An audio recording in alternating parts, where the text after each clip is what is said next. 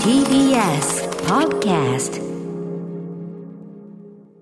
時刻は8時になりました。4月8日金曜日、 TBS ラジオキーセーションにお送りしているアフターシックスジャンクション。ラジオでお聞きの方、そしてラジコでお聞きの方もこんばんは。金曜パートナー TBS アナウンサー山本貴明です。そして今夜は歌丸さんも最後まで一緒の日です。はい、よろしくお願いします。お願いします。そしてこの時間のゲストは映像コレクター、ビデオ考古学者のコンバットレックさんです。お願いします。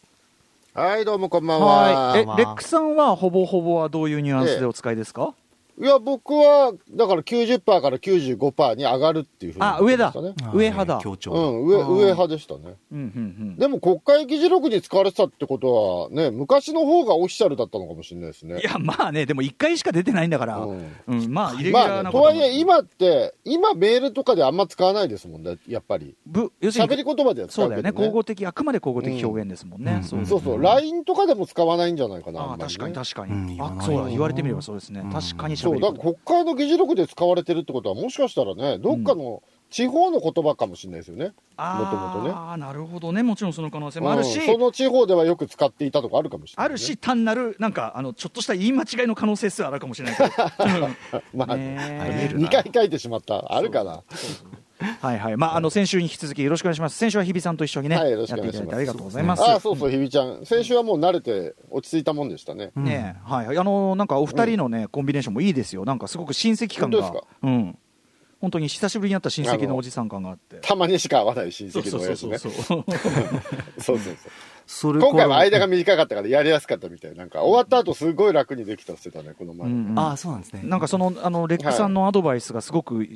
上司的で良かったって言ってましたよ。楽にね、本当に、うん、ああ、終わった後にちょっと話したりしたんですね。はいはいはい。さあ、そんなレックさんに関してなんですけど、歌丸さん、アトロク入門質問で、はいはい、じゃあそれぜひ山本さんから読んであげてください。はい、はい、こんな質問来てますよ、はい。こちらラジオネームない方なんですが、はい、私は去年末からアトロクアフターシックスジャンクションを聞き始めた初心者リスナーです。ありがとうございます。ありがとうございます。私がアトロクでわからない用語はコンバットレックさんです、はい、いつも Spotify で用語じゃねえよ、名前だよ存在、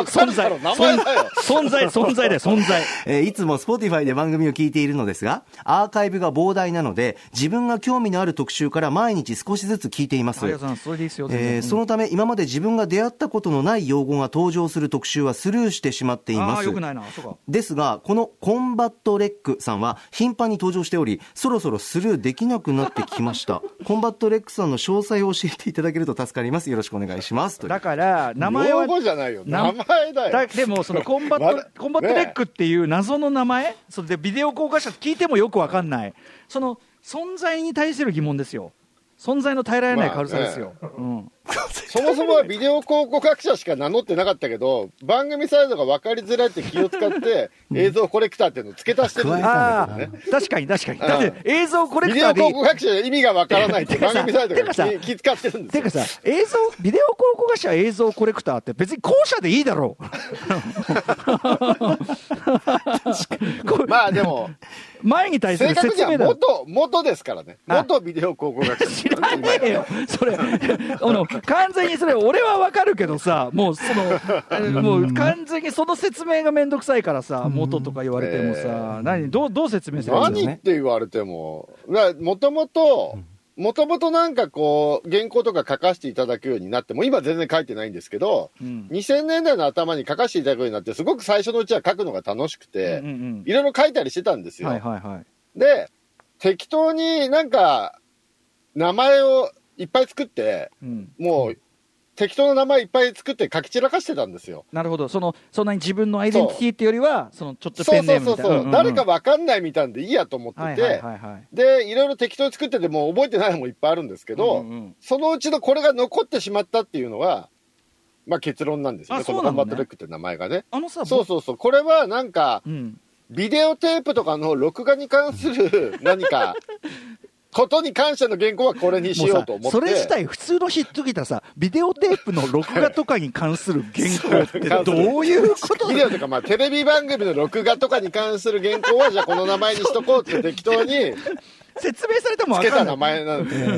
ん、であれですよ、だから国際テレビ同連動、録音のレコーディングのレックですね、だからね、はいはいはい、まずね、でコンバット、はいはいはい、コンバットは何よ、でパンクバンドのザ・クラッシュのコンバットロックってアルバムがあって、あって僕が多分人生で3枚目か4枚目ぐらいに買ったレコードなんですけど、ここのロックをレックに変えればいいんじゃねぐらいの感じで、確かコンバットレック、なるほどね、変えた。で確かその時なんとかロックっていうのをレックに変えるのを3つぐらい適当に考えて、で原稿を森田君に送って、森田君ってなんか今回また名前変えるから、どれがいいかな、そうしたら入校近い時にそんなことで相談しないでください、もうこれでいいですって言って森田君が超心なく選んだのがコンバットレックだった心なく選ばれた名前とか忙しい時にそんな相談やめてくださいって怒られて浮かぶなぁ。3ぐらい出したんだこっちは。他にもなんかあったんだよ、あのダイナマイトレックとかね、海辺の達とダイナマイトロックを変えてとか、なんかいくつあったんだよ。でも大体確かにその、なるほどね、言われてみればどうでもいいっちゃどうでもいいよっていうことではあるから、なるほどね、そうそうそうそうそう、なんかね、そういうね、適当につけたらなんかこれが残ってしまったっていう。なるほどね。でも歌丸さんのなんかイベントも多分この名前でやってたんだよ多分。そうだね、それで残っちゃったんだよこれが、確かそうそう、その前はその前で僕はミクシーとかのハンドルネームの方で呼んでる時期もあったけど、まあいつの間にかそうですよね。そうそう、もともとはドベって呼ばれてる最悪のあだ名ですけど違うよ、ドベって呼ばれてドーベルマンだよね元はね。ドーベルマンデカのドーベルマンをつけたんですよね最初はね。でさ、ミクシーを始める前の日にたまたまドーベルマンデカを読んでて、っていうだけの理由で、それでつけたら、だから初期の頃はなんかドベとかドベさんとか言われて、やだあだ名になっちゃったなと思ってすごいよねドベさんすごいどんくさいあだ名だなと思ってましたよ本当だよね。そうだよ、でも通称ドベさんよ、本当にその頃もあったしね。いまだに牛蔵さんはドベさんと呼んでくるんですよとかミクシー機がやっぱ強いからさ、ドベさんとか。僕もだっていまだにあなたの奥さんに深町さんって呼ばれてますから深町さん僕はね深町和夫だったから。そうみんなミキシーは適当に名前つけてましたからね。確かにね。そんなこんなでだから、まあ要ははい。まあその昔のそういうテレビとかの映像を集めるのが好きで、で僕らも一緒にそれをベースにイベントとかキャッキャキャッキャやってて。っていう、まあもともとは僕らのね友達としてこう面白い友達として登場し、ラジオ業界に定着しみたいなお方でございます。はい。非常に映像文化にお詳しい方でございます。はい。これで分かったかな。どうかな。分かったってなんだろうね。あなたを分かるってなんだろう。分かったから何なんだってことですけど。いやでもさ、番組を振り返るという重責をさ、それなりの信頼感をさ求める役をやってるわけだからね。やっぱ気になりますよね。それはね。だからね、名前また変えるべきだったんだねきっとね。まあでもそんなこと言ったらさ、歌丸だって大問題なわけだからそれはね。まあね。もっとちゃんと考えればよかったなとか思わない時々。でもさ、ちゃんと思うことない。ちゃんとって言ったってさ、その結局一番ちゃんとしたのは本名なわけだからね。まあね。であなたの場合そのいろいろ金もあって本名ってわけにいかないのもありましたから。まあしょうがないね。あなたなんでもともとだって本名でやってたわけじゃない。本名とかまあ四郎だよね。佐々木四郎ですけど、別に隠しちゃいないんだけど。もともと本名ですもんね。でもやっぱりそうですね。歌丸、むしろ今歌丸。僕なんかもともとライターとして認識してた感じですからね最初は。ああそうかそうか、マブロンとかね。なんかやたら硬い文章で辛辣なこと書くライターがいるなと思ってます。僕ねそうそう初期ヒップホップのそういうなんていうのアメリカのヒップホップの表とかやってる時やっぱりめっちゃ硬い&辛口だったからそう硬いし辛辣でしたね。当時ね、まだ20代だったのに50代ぐらいの人だと思ってましたって会うと言われてだからそれこそさことほどさようにとかさ言わねえじゃんみたいな感じでそうなんだ。したらすげえヘラヘラしたこうラッパーですみたいなのが来てなんだこれやみたいになっちゃってねありますよね。そんな歌丸さんちょっと俺聞きたいことがあるんですけど。何でしょう。セブンイレブン近所にあります？あ、その話だ。一応動線はい件でしょ。何もしやもうチェック済み？カレーパーティー？そうですそうです。セブンイレブンがカレーパーティーというキャンペーンを一昨日から始めたんですよ。俺さそれまだ食ってないの。その CM で見てなぬってなって。そうそうそう。俺昨日一応あるもん全種類買って娘と食べましたけど。デリーのねコルマとか。ちょっとまあ俺がデリー、ナイル、ルードメールの3店舗ですかね。すごいよね。特にさ、あとはセブンオリジナルが結構何種類か。特にさ、ナイルってすごくない？そのデリーはいろいろ作ったり今まであったけどさ、ムルギーランチどうやってやるの？本当にあでもランチっていう感じじゃないけどね。古着ランチじゃねえのか。そうそうなんか、うん、チキンカレーかなんかだっけ。ナイルはそうかなんだっけ。でもナイルのねナイルチキンカレーですね。でもそのムルギランチっていうそのやっぱないチキンカレーなんだけどムルギってチキンのことだからそれを、はいはい、やっぱかなり近いムード写真で見る限りはなくはないな。でもなんか混ぜ混ぜする感じじゃないと思った。そうな混ぜてじゃないんだ。うん。ナイルはね、あとね、チキンマサラみたいなやつもあって、なんかあんまりお店ではさ、絶対頼ませてくれないメニューかもしれない。そう。いや、でもね、まあ僕はカレー弱者からかもしれないんですけど、これすげえうまくねっていう感じですよ。うんうんうん、いや、きっと1個500円ぐらいで、やば、美味しそう。500円でこれ食べられるのって感じ。すっげえうまそう、やばい。これはちょっと歌間さんカレー好きとしてチェックしてほしいな。そう、ね、ちょっとね、テレビスタジオのね、うん、にテレビがあるじゃない。そこでその普通に他の打ち合わせしてたのに、うん、その CM が始まって俺が目が釘付けになり、ガタンと立ち上がり、これはっつってそうなんですよ。なんならこれねゴスペラーズの黒沢さんとかにね番組で試食して評してもらうとかしていいぐらいのカレーでおなじみいいぐらいのキャンペーンですよ。勝手に酷評とかしだしたらどうするんですか。スポンサーついてくるようになっちゃった。頼まれてねえのに。いや でもねすごい気になってたんで美味しかったんですね。つまりレックさん的に食べて美味しかったです。いやすごいことやるなセブンイレブンと思って。そうだね。これすごい気になってたんでかなり気合入ってますよ。この後商品もっと増えるみたいだし。あマジか。楽しみ。ぜひぜひチェックしてみてください。はい、カレーの話してるうちに終わってしまうんで、もういい加減にしようと。レックさんありがとうございました。はい、さあ、はいはい、ということで皆さんこの後1週間のアトロクプレイバックしていきます。After Six Junction。ここからはアトロクフューチャー&パストのコーナーです。このコーナー、1週間でお送りしてきた情報や聞きどころをまとめて紹介して、過去の放送を聞き返せるラジコのタイムフリー機能や、ポッドキャスト、ラジオクラウドなど、各配信プラットフォームと組み合わせて、新しいラジオの楽しみ方を提唱しているコーナーです。改めて本日のお相手、コンバットレックさんお願いします。お願いします。はい、どうも。そして今夜歌丸さんも最後までいらっしゃいます。はいはい、お願いします。では早速今週のアフターシックスジャンクション振り返っていきましょう。まずは4月4日月曜日。月曜パートナーの熊崎和人です。4月4日月曜日振り返っていきましょう。6時半からのカルチャートークは開幕したばかりの F1 最速レポート。初戦から早速波乱が起きまくっているということで J-Wave からの資格 F1 中継の実況を担当されています DJ のサッシャさんに解説していただきました。7時からのミュージックゾーンライブ&ダイレクトは先月16日3年4ヶ月ぶりとなる7枚目のフルアルバムシャトルループをリリースしたサイプレス上野とロベルト吉野でした。そして8時台の特集コーナービヨンドザカルチャーは音楽ジャーナリスト高橋義明の月刊ミュージックコメンタリー特別編第64回グラミー賞大総括スペシャルということで当日のことをホットなうちにまさにその日のうちに大総括していただきました。 BTS が受賞できなかったということは知っていたんですけれどもその他ですね1時間弱で主要4部門の結果はもちろんその他トピックスまで今年のグラミー賞をまさに大総括してくださっています義明さん今年度もよろしくお願いいたします。ありがとうございました。今週のおすすめグラビアは岸飛鳥さんです。女優でもありますグラビアアイドルとしてもまさに大活躍デビュー10周年を迎えたというまさにレジェンドの一人という岸飛鳥さんをご紹介させていただきました。先月14日カルミネーションというまさにこの10周年にふさわしい素晴らしい写真集を発売されましたのでぜひ興味ある方はお手に取ってみてください。岸飛鳥さんでした。はい、熊崎アナウンサーの振り返りでした。コンバットレックさんいかがでしたか？はい、まずは先ほど私の名前の説明などもありましたけど、今週はアトロク入門週間ということで、まあ、合間オープニングであるとか、6時台終わり、7時台の空いた時間とかで、まあ、アトロクの用語などについて説明しているんですけど、でももう用語とかじゃないですね。まず、パートナー誰なんじゃいとか、そういうところからやってますね。そう。いや、そこからだろうみたいに思いましてですね。特に火曜からは。ライムスターというグループのとか、そこから説明してますもんね。そうね。MC が2人いる方の1人ですとか、そこから説明してますからね。最初のね、歌ってる歌が、僕らが歌ってるっていうのか分かんないっていう人もいたんで、なるほどなぁなんて思って。なるほどね。そう。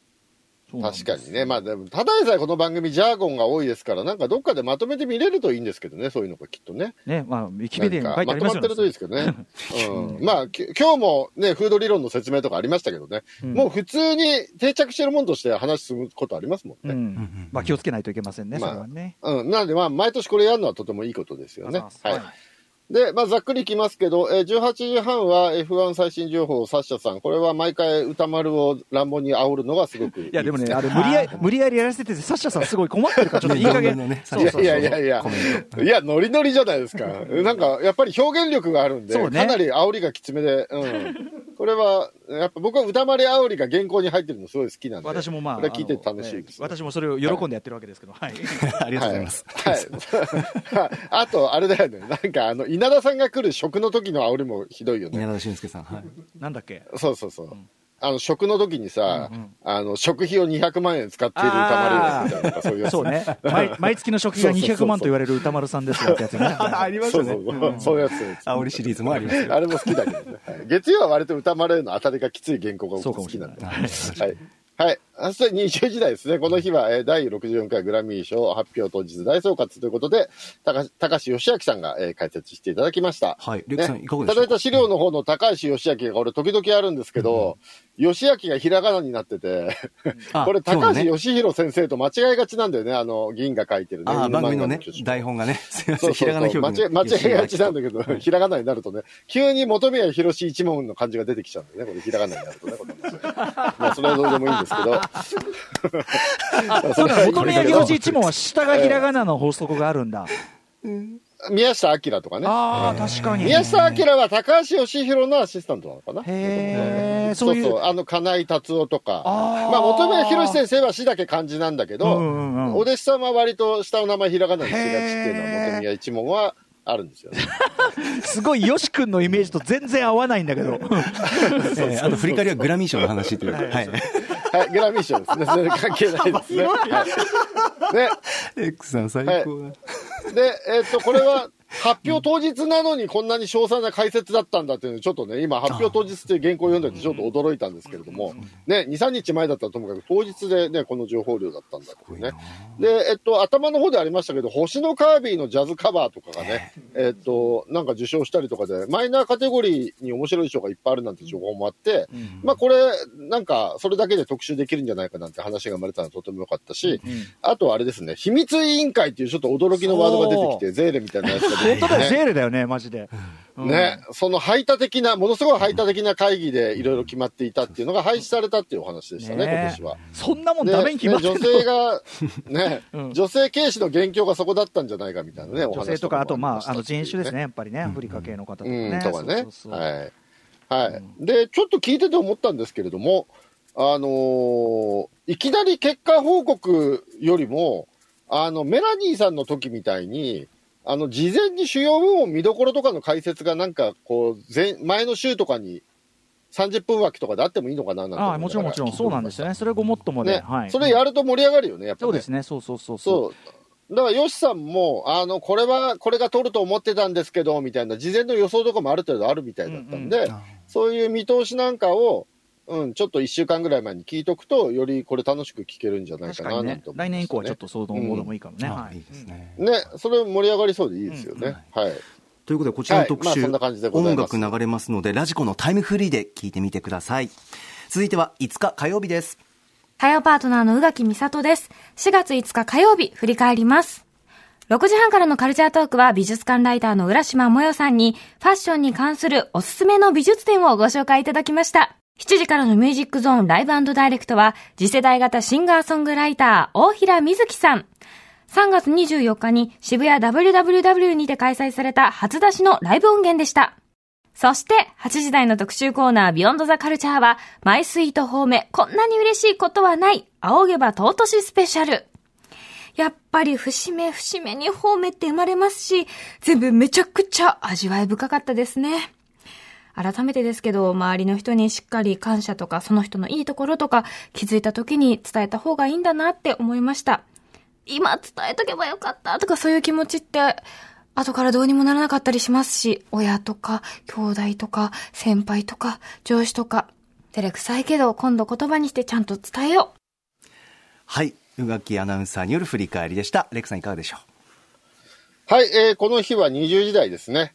ホーム特集がございました。これメール来てますかね。はい、はい、ありがとうございます。こちらラジオネーム NSTRD さんです。いつもありがとうございます。4月5日のビヨンドザカルチャーマイスイートホーム仰げば尊しスペシャルの感想を書きたいと思います。今回も数々の素晴らしいホームエピソードを聞くことができました。リスナーさんが教授からこんなに破天荒なやつはいないよと言われた話や、お父さんが娘さんからお父さんはかっこいい年の取り方をしているねと言われて嬉しかったこと、それからこの火曜日パートナーの宇垣さんが当時 TBS の先輩である小林さんと安住さんからかけられた言葉、ポンコツが変人が好きなんだ。改めてホーメは人を幸せな気分にするなと思いました。私がホーメ特集でふと思ったことがあります。傍から見れば何でもないような言葉でも、誰がどのような場面でかつどんな関係性で使うかによって同じ言葉でも方面になりうると感じたのでしたというメールです。言葉と人間の奥深さを感じる特集でしたということです。ありがとうございます。ありがとうございます、レクさん。はい、頭の方で学校の先生からのメールが2通あって、その2本目の方が僕ちょっと衝撃的で、離任する日になんか学校を行脚してプレゼントをもらったのに大きな紙袋を持った従者を従えて学校を行脚しなきゃいけないっていう、これ地獄だなと思って、ねえ、なかなかな、これは最終的にこの先生はいっぱいプレゼントもらえたからよかったようなものの、そうだよね、これもらえなかったとしたら相当これ、ね、やばいですよね。こんなさ、こんなそんな人気のさ見える化しなくていいからっていうさ、これ厳しいですよね。しかもさ、恐ろしい学校があるな。ねえ、この子たちはでもいい子たちだからさ、なんかちゃんとプレゼントあげてたみたいだけどさ、これガンプリズンでだよ、監修の卒業記念なんかやったんや、どんなことや、ガントレットですよ、ガントレットガントレット銃撃される、そうだ、横からいろんなもんこう投げたりしてそれを切り抜けるという試練。なるほどあれだ、少林寺黙人剣ごっこみたいな。そう黙人剣やった翌日は廊下でみんなあれやってますから ね。当然そうなりますから。いや、これはでも厳しい話だなと思って、神戸がどっか行っちゃいましたよ、これ聞いてる時ドキドキちょっとどうかと思うよね。神戸の話関係なくもういや、やっぱ学校ってさ、学校ってデリカシーないですよね。まあ確かに。特に昔の学校はね。テストの結果を張り出したりとか、そんなね、人望が可視化できる形でなんかやったりとか、ひどいな、学校って。テストはまあただの数字だからまあいいけど、その人望の可視化は良くないな。本当な。いやいや。でもさ、昔の教育現場って本当にデリカシーないんだなと思って。それに近いことはさ、要するに仲いい同士でくっつきなさいだのさ、ああいうのあるわけだもんね。あれはやばいよね。2人組になれとか3人組になれとかね。そうだね。あれもうデリカシーないじゃない、やっぱそれはさ。ね、あれ修学旅行の半決めとかでもそれやったりするじゃないですか。で、余っちゃうことが当然出てきたりさ。そう、4人組とか5人組になるとかって、そもそも割り切れない数なのに、4人組になれとかってさ、絶対余るやついるのにやるんだよ。で、お前どっかに入れだもさ、なんかそれ、なんだかね。で、最終的に先生が余った人を割り振るとか、ひどいことしますよね、学校ってね、っていう。そうだね。まあ今はね、そういうデリカシーないことは多分やってないと思いますけどね。推奨されてないと思いますけども。レックさんなんかそういう運動会の順番でさえ気使ってるもんね。レックさんなんかそういうさ、こう恩師からかけられた嬉しい、あるいは娘さんとかもいいですけど、そういうこう方面ありますか？恩師、娘はでもまだ全然。まあ若干反抗的にはなってきましたけど、まだ仲いいんで。娘からいずれはさ、いちいち5回も10回も大好きって言ってくるんで、もうまだ大丈夫です。ああ、それは、そうですか。毎日何回もハグしてくれるし、出かけるときはいつも手つないでくれるし。レクさん、勝負は違うから、勝負はメールみたいに、もっと大人になったときにそれが出てくるから。メールよかったね。かっこいい年の取り方って娘に言われるっていうのはね。まあ、俺はないです。俺はそれはないでしょうね。ちょっと、なんだこの溢れ出る失笑は。いや、僕は、反抗期を防ぐために、反抗期って基本的には、偉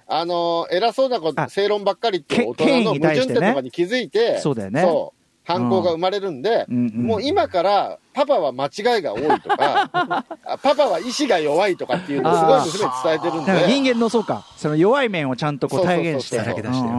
そう。大人は完璧じゃないとかそういうことを一生懸命教えてるんでおそらく反抗期は来ないんですけど逆説的そうなんですよ。だからかっこ悪さを全開に見せることにしてるんでだから反抗はされなくても見下げられる可能性はちょっと、ね、そうですね尊敬はされない可能性はかなり高いですねリスクもあるんだそうそう、まあね、だ反抗はされない反抗期耐える自信がないんでちょっとメンタル的にねどういう心構えまあ分かる気もしますけどね、はい、まあそんな感じでやってますけどね、はい、まあでも方面特集はすごいいいですねやっぱり ね聞いてて ね、はい、それでもいい気持ちになる特集でございました、ね、ぜひぜひ皆さん聞いてみてください。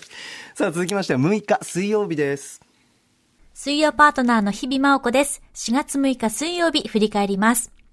6時台のカルチャートークは中京大学経済学部教授で新刊絶版文庫万華鏡を出版されました近藤健二さんにおすすめの絶版書とその魅力ご紹介いただきました。7時からのミュージックゾーンライブ&ダイレクトは2月23日に7インチシングルレイニー運命の人をリリースした2人組ポップスユニット月の満ち欠けが登場。ぜひタイムフリーで聴いてください。そして8時からの特集コーナービヨンドザカルチャーはアメリカヒップホップ界に生きる女性たち特集。ヒップホップライターの渡辺志保さんにこれまでまとまって語られることが少なかったヒップホップ界の女性たちについて実際に曲を聴きながら解説していただきました。私自身そこまでラッパーの皆さんについて詳しくないのですがだからこそそれぞれの色濃いストーリーに強く胸を打たれましたしまたそれぞれが戦ってきたその姿を知ることでそれがどうリリックや楽曲そしてアーティストとしてのあり方に反映されているのかということが分かってヒップホップ、ラップそのものの力強さを再確認できた気がします。渡辺志保さんの鮮やかな解説とともにですね、この必読な一冊、シスタラップバイブル、ヒップホップを作った100人の女性、ぜひぜひチェックしてください。以上、水曜日でした。はい、日比アナウンサーの振り返りでした。レクさんいかがでしたか？はい、まずはライブ&ダイレクト、19時代、月の満ち欠けさんですが、素敵でしたね。素敵なお声、本当に。ね、メールでもシュガーウェーブみたいなんで来てましたけど、確かに言われてみるとバックトラックの感じとか、うんうん、確かにその系譜かもしれないですね。うんうん、いや、これ素敵でしたね。うんうん、あとね、今回のシングル、レイニーとかは、ちょっとバブルガンポップ感もあって、すごいジャクソン5歌謡でね、レクさん好きだろうなと思って。ね、好きですね。うん、はい。そして、19時半ぐらいからですね、空いた時間を使って、歌丸さんが熱くアバタロ戦隊ドンブラザーズについて語っておりますというね。リスナーからのメールで僕初めて気づいたんですけど、主題歌森崎ウィンさんだったんですね。そうですよ。だって今までもっとジャミロクワイみたいな曲とか歌ってたじゃないですか。まあ。あんなドンブラザーズとか歌ってると思わなくないですか？でもちゃんと、なんていうか、ブギー調っていうか、特にエンディングテーマは、ディスコ調っていうの、今のネオディスコ調みたいな感じで。あれでもなんかドラマの裏で薄くかかってそうなのよ。ちゃんとかけてほしいんだけどな、ね。そうなんだよね。いや、歌丸さんもでもドンブラザーズちゃんと見てんだね。久しぶり。戦隊は本当に久しぶり。やっぱ井上俊樹さん脚本なんで。っていうかさ、いまだに何やってんのか全然でも分かんないよね。いや、だからそのフォーマットにまだ落とし込んでないとこがすごいよね。毎回ルーティンにやってないっていうかね。敵の目的もよう分からんしさ。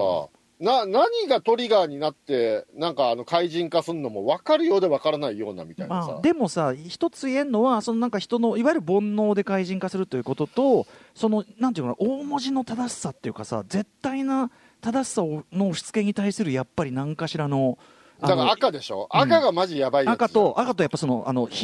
集団じゃん3人の要するに、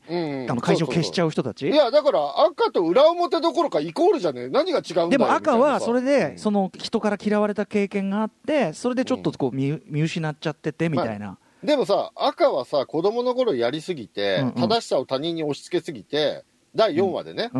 団地の住人が全員赤が嫌で引っ越すっていうさデモ行進が起こり引っ越されっていうさすごい話だったよね。赤排斥運動のデモが起こってどんだけっていう小学生の排斥運動が、で住人が全員出てって、あと5話で明かされたのは、赤の幼少時代誕生パーティーを開いたら誰も来なかったとか。あれも悲しかったね。そう、で一応ストーリー上は赤はそれで反省したとか言ってるんだけど全然反省してる素振りがないんですよ。反省っていうかその空気読めない感みたいなものもさ、あんまりこうあれじゃない、やっぱそのあんまり人柄を変えてもしょうがないから、そう基本人の気持ちは分からないで自分の正しさを押し付けるってところは変わってないんですよね。でもどうなっていくのかってところですよね。それはね。そう、いやでもねその怪人化するのが歌間さん煩悩って言いましたけど、でも煩悩の中でも、社会的にはそんなに悪いこととされていないような、うん、向上心とか功名心みたいな、うん、例えばサラリーマンだったらそういうのをモテって言われるようなものが怪人化のトリガーになってるんですよ、うんうんうん、そうだからこのなんか資本主義社会に対して何かメッセージがあるんだろうなこれっていう感じもしますよね、うんうん、ただその純粋なでもおにぎり作りたい人とかは単純に向上心だったと思うんですよ、うんうん、そうまあでもそのさどっちかっていうと赤に傷つけられて怪人になっちゃうわけですからねあれ4話でまあねなるほど、うんうんうん、そうでその今まで怪人化した人たちと盗作の汚名を返上したい鬼シスターの願望は何が違うのかとか、うんうんうんうん、これ下手したら仲間が怪人化する回来るんじゃないですかまあ分かんない評価も ねあの井上俊樹さんですから正直ファイズとかを考えてみれば全然それある、うん、アギトもそうだしそう全然その正義だと言われてた側がっていうのは全然ありますからね、うん、逆に悪とされてる側そうなると鬼シスターやっぱ怪しいじゃないですか鬼が一人だけ味方にいるわけですから桃太郎一家にねまあそれはちょっとたださ、うん、確かにその盗作疑惑も今のところさ、うん、実際のところどうなのかに関しては実はね彼女は否定してるけど、うん、そこの話ってしてないじゃん実はそうですねとかねもあるしねまああと細かいことで言うと初めてまあレギュラーではピンク男担当とかねうんうんうん、今まで女性が担当したピンクを男でしかも既婚者のおじさんがやってるっていうのがそうね既婚者のね確かにそうだからその色と性別のその固定化されたものをもう一回ばらそうっていう試みとかもやってますね、まあ、1個前のライダーはピンクだったよね、そうですね、うんうん、細かいこと言うと、獣王者の獣王ヒューマンっていうのを1話だけ、うん、寺島進さんが獣王ヒューマンでピンクになった回はあるんですけど、うんうん、まあでも今回はレギュラーでなんでその辺もねちょっと変えていこうっていうのはちょっと感じますかねはいまあ、長くなるんでねここドンブラザーズの特集したみたいな話になってますけどしてないけど、ね、ドンブラザーズでもドンブラザーズはちょっと今ね熱いですよそうです、ね、熱いだってうちの娘も戦隊ここ 2,3 年見てなかったの、うんうん、もう毎週楽しみにしてます、まあ、そうだよね正直見ちゃうよねやっぱねそう、うんうんうん、だからちょっとライダーっぽいんですよやり方が、うんうん、話の全体像が4話5話でだんだん分かってくるみたいなやり方が、はい、センターで今までのフォーマットは崩してますよねやっぱり、うん、まあそれはだからやっぱその井上さんをの呼んできてるわけだからやっぱそれはただじゃ済まないよってことですよ、まあ、変えてくれっていうことですよね、うん、多分ね、まあ、センターちょっと今おもちゃの売り上げが少し落ちてきてるんで何かやり方を変えようっていうことかもしれないですね、うん、あとゼンカイザーが出てきてるんですよね、去年の戦隊の、うんうん、あれが何なのかもよく分かんないですもんね今ね出てきてる、うん、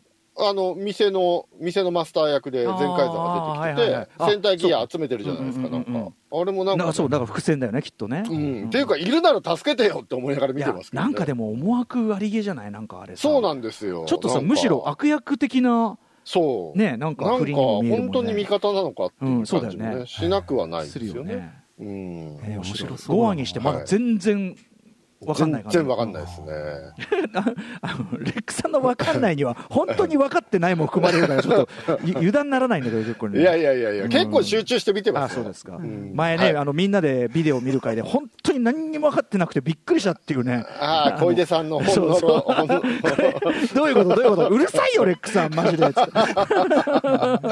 理解力少すぎるよつってなんでやってんのあと少林少女の時も全く理解できないあれはしょうがないあれはね誰も分かんないからしょうがないそう最後富野監督の写真出てきた時とか脳が溶けるかと思ったもんな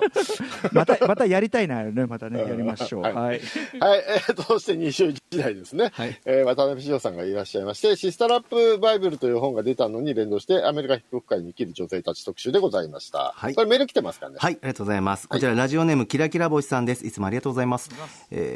こちらの特集そうだぬぐぐぐぐーと拳を握りしめながら聞きました。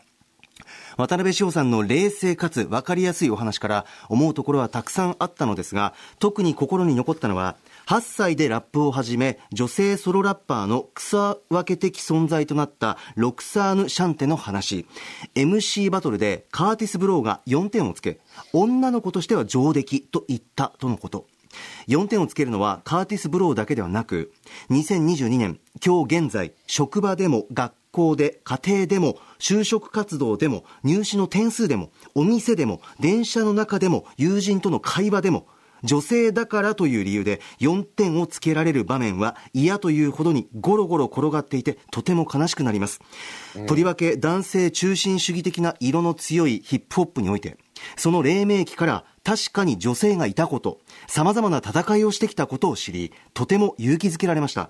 辛い気持ちにもなりますが、多くの方に聞いてほしい特集コーナーでした、というメールです。レクさんいかがでしょう。そうですね、まあだからね、社会の至るところにおしゃべりカーチスがいるってことですよね、これ。おしゃべりカーチス、まあおしゃべりカーチスね。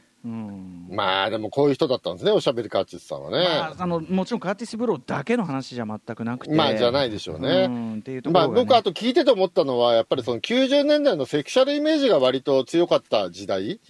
リル・キムとかの時代になるんですかね、この頃はだから性的なアピールをしろっていうプロデュースをされていたみたいな話があってね。いや、だからリル・キムとか、フォクシ・ブラウンとかはそれは自分たちで歌詞書いて自分たちの好きなようにやってたんだけど、まあこれはだから彼女たちに限らず、売れるとそういう風にしろってやる圧力がかかるってことですね。キルリキムは自分でやってるんだけど、それは、なるほど、それは本にも書かれてるんだけど、そうそう、まあでもそのセクシャルイメージを出せっていうのもある意味そのね、マッチョイズムの裏返しですよね。もちろんもちろん、ね、っていう時代があり、昔ながらの芸能界イズムでね、言っちゃえばそれはさ、そうですね、まあだからそれがローリーヒルでやっぱり変わってきたって感じなんですかね。いや、まあまあそうね、ローリンもそうだし、あと最近のなんていうかな、もう完全にセルフコントロールがある人たちとかっていう、まああと同時にでも、じゃあ昔のアーティストがセルフコントロールないかとそうじゃなくて、なんていうかな、ちゃんと人気あったし、ちゃんとセルフプロデュースしてたしってアーティストはいっぱいいたけど、やっぱりその全体からすると数は少なかった、っていうことかな。なるほどね、まあなんで本の方を読むともっとその辺がよくわかるんですかね。そうだね、本当に僕らも全く知らなかった話がいっぱい書かれてるんで、すごい本ですこれ、本当に。女性ラッパーが何と戦って何を勝ち取ってきたかなっていうのが、まあ本を読むとよりわかるってことですね。あとその単純にヒップホップ興味なくても、本当にフェミニズム的視点の本としてバッチリだと思いますので、万人にお勧めしたいです。はい、すごく勉強になったし、はい、はい、皆さんこちらの特集、音楽とともに聴いてほしい、ラジコのタイムフリーでぜひ。さあ続きましては7日木曜日です。木曜パートナー TBS アナウンサーうないりさです。4月7日木曜日振り返ります。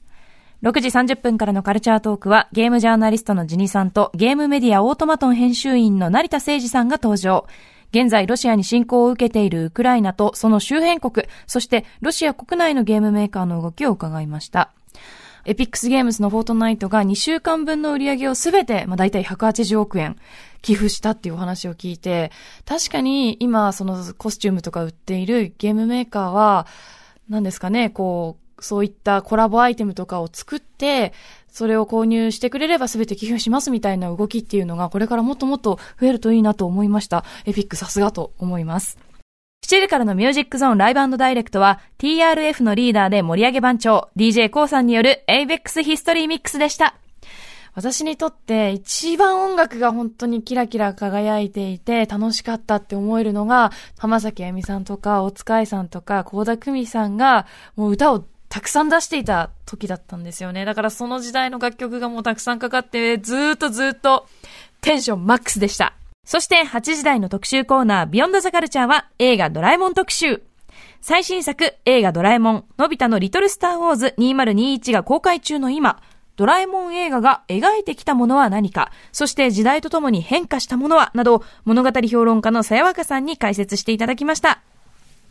私はなぜ初期のドラえもんが大好きで、今でもリメイクは必ず見に行くのか、今日の特集を通して、なるほど、私はハードコアな SF 味のある藤子 F 不二雄先生原作ありきのドラえもんが好きで、それがあるからこそ今私があらゆるエンタメを見る上で好きなもののその方向性がホラーとか SF とか、なんかこうポストアポカリプスとかそういうものなんだっていうのを気づかされました。そんな自分の気づきにもなる特集でした。ドラえもん好きはぜひ聞いてください。以上、木曜日でした。はい、うないアナウンサーの振り返りでした。レクさんいかがでしょう。はいはい。18時半ね、ウクライナ情勢とゲームの特集ありましたけれども、はい、ウクライナっていうとね、実は、面白い模型メーカーがたくさんある国でもあって、模型産業がすごい、盛んなんですよ。有名なメーカーだと ICM とか、ミニアートとか、マスターボックスとかあってね。まあ、マスターボックスっていうのはすごいヘンテコなプラモデルいっぱい出すところで、コストアポカリプスっぽい、なんか、おっさんとか、女性が戦ってるプラモデルとか出したりしたかと思ったら、なんかコブラ、アニメのスペースコブラに出てくる宇宙の酒場みたいなシーンのフィギュア出したりとかね、変なプラモデルいっぱい出すんですけど、まあ面白いメーカー結構あるんでね、そういうのも何か特集してもいいかもしれないですね。はい、そして19時台、ライブ&ダイレクトは Avex 一人ミックスでございましたけれども、ね、一曲曲紹介するたびに解説が入るっていう往年のディスコ DJ スタイルですよね、これね。はい、ね、宇治田実さんとかそういう時代から連なるね。まあ、完全にそういう時代もやられてたでしょうからね。そうですよね。そういう文化って僕らリアルタイムで知らないじゃないですか。いや俺ねギリ言ってる。あ、歌丸さんはそっか、高校の時とかに体験してるんですよ。そうギリ言ってました。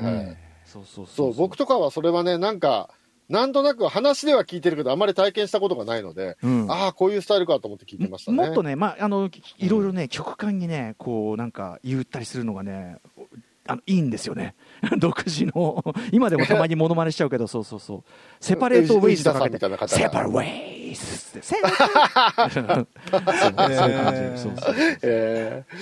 そして、19時半ぐらいですかね、またこの無駄話コーナーというかね、空いた時間で歌丸さんが藤子不二雄 A 先生のお話なんかをされておりました。はい、A 先生亡くなってね、これから多分きっとね何か特番とかそういうのもねテレビとかでやったりすると思うんですけれどもね、はい、A 先生といえば僕20年ぐらい前に吉田剛と結構喧嘩したことがあって、僕が A 先生が好きって言ったら、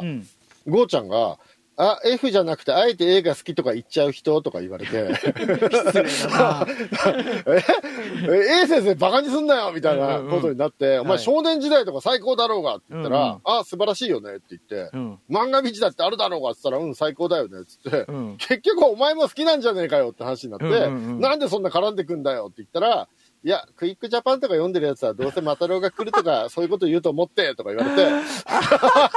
ひどいな。何クイックジャパンがさ、部屋にあったのがそんな重罪なのと思ってさ、いろいろひどいクイックジャパンがうちで発見されただけでさ、なんでそこまで決めつけてくんだよみたいなってすげえ喧嘩になったのを思い出してそこまで重罪じゃねえだろ、うちにクイックジャパンがあったことはよ。それはちょっとさすがに同情しますよ、ね、いやあれですよ、ヤング吉田剛はすごい攻撃的だったんです。確かにね、忘れてるけど、今丸くなりましたよ。あとさ、F 先生の方のダークサイドも知らんのにみたいなパターンはあるんじゃないみたいなね、そう、それでお前どうせクイックジャパン読んでるからマタロウぐらいだろみたいなそのさ決めつけクイックジャパンにも失礼だしさもうすごいなこれ全方位にね攻撃的だった頃のねヤング吉田剛ですよね。あ、そうそんなことをちょっと思い出したりもしましたけど、よくぞご無事でここまではい、そして20時代からは映画ドラえもんを考える by さやわかさんでございますと、はい、これはメールが来てるんですかね。こちらはメールは、あ、これは違うのかな、はい、レクさんいかメールないですか。はい、はい、あ、これはね、まずプレゼントしてめちゃめちゃ整理されていて、すごいわかりやすかったですね、本当に。はい、映画ドラえもんは4期に分かれていて、最初が原作がある期間、次が旧キャストの交代まで、そしてその次は新キャストでリブートに入り、今は新しく何を生み出していくのかっていうのをいろいろ手探りで探している状態っていうお話でした。ね、僕なんかもね、うないさんはね、とにかく最初の原作がある期間、97年まで、ね、原理主義者みたいな感じ、ゴリゴリな感じでしたけどね。僕もまあ見てたのはやっぱり90年代前半ぐらいまでですかね、見てたのっていうと。やっぱ止まっちゃってたんで、だからすごい面白かったですね。ね、やっぱり鉄人兵団が一番でしょうで止まってる世代っていうか。なるほど。そう、やっぱり僕らの世代だと鉄人兵団最高みたいなのあったんで、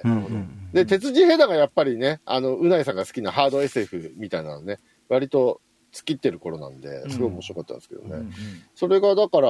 遊び場作りね、初期は遊び場がなくて別世界を作るっていう構成になってるとお話とか、あ、言われてみれば毎回そうだわとかね、いわゆるさ、なんていうの、あそこの土管が置いてあるさ、空き地みたいなものがむしろフィクション化してってっていう時代にね。そう、まあドラえもんでもね、確かにテレビ版の頃はよくそこで遊んでたけど、映画版になってから、そっか、毎回遊び場がなくてどっかに行くのかっていう。ねえ、これも。それこそ、あれ、なんだっけ、あれ、なんか、山に自分たちの基地作ったらそこは人の土地だって言って怒られて、そんで別世界に行くとかね、そういう土地がないんだっていうのをね、ちゃんとはっきり説明してから別世界に行ったりとかしてましたね。子供の土地問題って言ってましたよね。そうそうそうそうそうそう。でね、2004年までの旧キャスト交代までっていうのは、遊び場作りは継承しつつエンタメ度がアップしてよく動いた時期だって言ってましたね、うんうん、でエンタメ脚本にすごく寄っててみたいな話で、うん、僕ちょっと見てないですけどスネ夫が最後までヒールの回があるとかね全然知らなかったな、うんうんね、で娘がねやっぱりドラえもんの映画めちゃめちゃ見てて、うんリブート映画とか見てるんだけど、うんうん、パパ一緒に見ようよとか言われても、ね、いやもう全部昔見たやつの焼き直したからいいよみたいな、うんうん感じで見てなかったんですけど、うん、見たら結構変わってるんだなと思って単なるリブートじゃなくて、ね、そうだねだから最後締めで僕見ましたけどもうもはやさそのジェームズ・ボンド映画みたいに今回どう来るかって、うん、その解釈をね楽しむ部分もあるのかなっていうか、うん、僕らにしてみればねなるほどね、うん、まあドラえもんっていうとこで作家さんがどうやって遊んでくれますかとかやるのかっていうふうに特に今この第4期はなってるってことなんですかね、うんうん、そうですね、うんはいはいうん、でも第3期友情成長を骨子にしつつリブートしてるっていうこの時期がドラ泣きに入るっていうことでいいんですかね。ドラ泣きは CG の方だけってこと。いやドラ泣きはその短編とかでその、うん、ちょっと泣かせ おばあちゃんの思い出とか泣かせ短編とかを作ってみたいなのもあんのかな、うんうん、そうかね。なるほどね、うん、ドラ泣きの始まりだっつってねそこだけなんとなく邪悪な空気が流れ出してドラ泣きのやけだとか言ってね、うん、高木はどの時期見てた世代なの。僕はだから1984年生まれなので、それこそ、まあ、印象的なだから1期なのかな1期だと97年までの1期そうですねもろ1期ですねだから、うん、恐竜のやつとかそうだよねテレビとかでもやるのは旧作だしねその時期だったらねもう大好きでしたね日本誕生とかうんよく見に来たな日本誕生かそっかそっか土地問題で過去に行くの日本誕生かそうでしたはいはいはいはいはいレックさんも相当年齢にしては相当見てますよやっぱしレックさん見てる、うんうん、そうね大学卒業するぐらいまでは見るようにしてたから見てるよそれすごい原作のも買うようにしてましたかねさらりとね本当さすがレックさんだなはいそんな特集でございました、はい、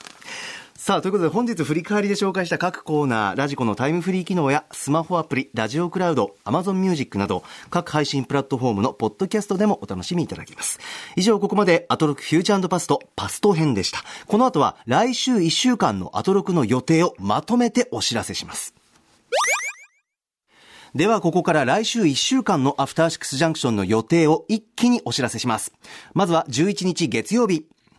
6時半からはアトロクの特撮担当ガイガン山崎さんと高橋ひょうりさんが生誕100年特撮美術監督井上康之展を解説。7時は中村博さんを中心とする音楽ユニットアイデップ登場。8時からの特集はノーナリーブス西寺豪太さんによるデビッド・ボーイ特集。1970年代後半デビッド・ボーイがプロデューサーのブライアン・イーノと組んでいた時期を中心に解説していただきます。続いて12日火曜日6時半からは劇団メス猫のメンバーでライター編集者の平理沙さん登場。劇団メス猫監修の著書世界が広がる推し活英語について伺います。7時は TBS ラジオ今月の推薦曲でもおなじみシンガーソングライター優雅さん登場。8時からは先日引退を発表したブルース・ウィリスの人気ナンバーワン作品を決める第1回ブルース・ウィリス総選挙。あなたが一番好きなブルース・ウィリスの出演作品のタイトルとその理由を書いて番組に送ってください。メールの宛先は歌丸@tbs.co.jp 歌丸@tbs.co.jp ともに結果を見届けてくださるゲストは映画ライター村山明さんです。13日水曜日です6時半からは振付師の竹中夏美さんにアイドル専用ジムプロジェクトについて伺います。7時はソウルフルなシンガーソングライター古井里穂さんが初登場。8時からはインド音楽に詳しいライターカルカッターボンベイさんにインドのヒップホップ最前線をレポートしていただきます。14日木曜日6時半からはゲームライターの野井村さんに近年増えているという心の問題に踏み込んだゲーム作品を紹介してもらいます。7時は香取慎吾さんのセカンドアルバム東京 SNG のリリースを記念して香取慎吾さん本人のコメント&シャウト付き東京 SNG DJ ミックス。そして8時からはドロッセルマイヤーズ、ボードゲームメーカードロッセルマイヤーズ渡辺則明さんによる国産 RPG クロニクルドラゴンクエストとファイナルファンタジー完結編です。そして15日金曜日6時半からの週刊映画辞表ムービーウォッチメンシャドウインクラウドを評論します。7時は元エスペシアのボーカリストはるかさん登場。8時からは1週間の番組を振り返るアトロックフューチャー&パストです。次回は脚本家映画監督スクリプトドクターの三宅龍太さんとお送りします。さあということでここでハイパーヨーヨーのライブ&ダイレクト赤坂は夜の7時に乗せてレクさん来週の気になる特集ゲストなどありますか？はい、まずは月曜日ですね、6時半から海外山崎さん、高橋しおりさん、いつものコンビが来まして、はい特撮美術監督、井上康之さん、ゴジラとかやられた方ですよね、井上さん。ヘドラデザインですよね。はいはいはい、とかの、まあ、ね解説でございます。はい、で、8時からは、ね、結局3回に分かれましたね、ノーナ・リーブス、西原豪太さんによるデビッド・ボーイ特集第3弾ということで、今回は70年代後半でございます。ブライアン・イーノについて、西原豪太君のフレーズがすごくて、世界最強の家庭教師、ブライアン・イーノ、音楽家庭教師。すごいんですよそれがね、すごい期待してますね。はい、はい、そして、火曜日20時台が、ブルース・ウィリス総選挙、ね総選挙特集は毎回面白いんでこれも楽しみでございます。まあ私はやっぱりベタですけどジョン・マクレーン好きなんでね。一作目ですね。そうだよね。もう俺もねいろいろ考えたけど、ね、そうなのよね、もうねつまんないと言われようがベタに一作目も完璧な映画のうちの一本だと思います。最高だよ。はいはい、そして水曜日竹中先生のアイドル専用ジムプロジェクトって何なんですか？ジムって何？要するにその本当に体鍛えるジム。そうそうアイドル保健体育でやってましたけどそれの実演編というかアイドルなるほど、だしそのいろいろほらプライバシーとかいろんなもそういうあれとかも含めてあれじゃない安心安全といったところもあるんじゃないですか。なるほど。はい。そして同じ水曜日20時台、インドのヒップホップシーンっていうのもね、全く知らないんで、どんなことになっているのか。なんか去年からの特集から10ヶ月でめちゃくちゃ進歩したんだって、また。あ、そうですか。そうなんですよ。楽しみですね。はい。そして、木曜日ね、ドロッセルマイヤーズ渡辺さんの国産 RPG クロニク、これね、本当にいい特集でしたけど、今回で、